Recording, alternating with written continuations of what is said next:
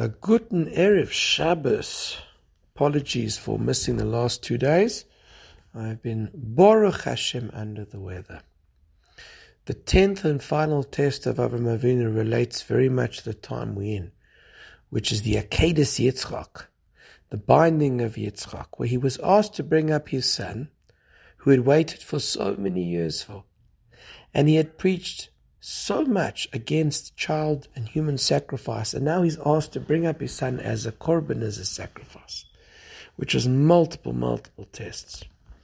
And Chazal tell us something quite unbelievable over here.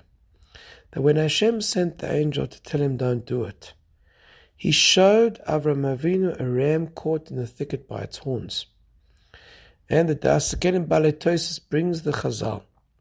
They tell us that Hashem said the following when your children are stuck, they're entangled in sin.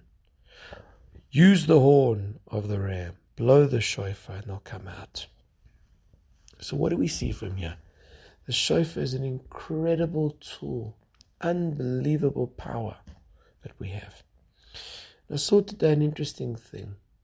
We cover the shofar when we make the bracha on the shofar. Why do you cover the shofar when you make the bracha?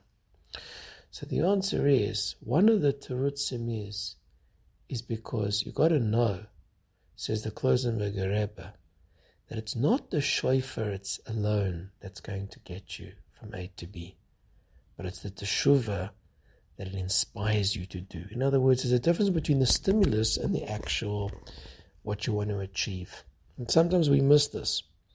We have like an inspiring share. We think, oh no, that just should be a means to push you forward.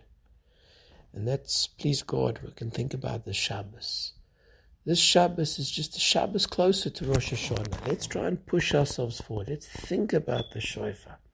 Think about that awesome test of Avram Avinu, and Hashem should bless us to be Zeicha, to achieve Chesimatova gebenchte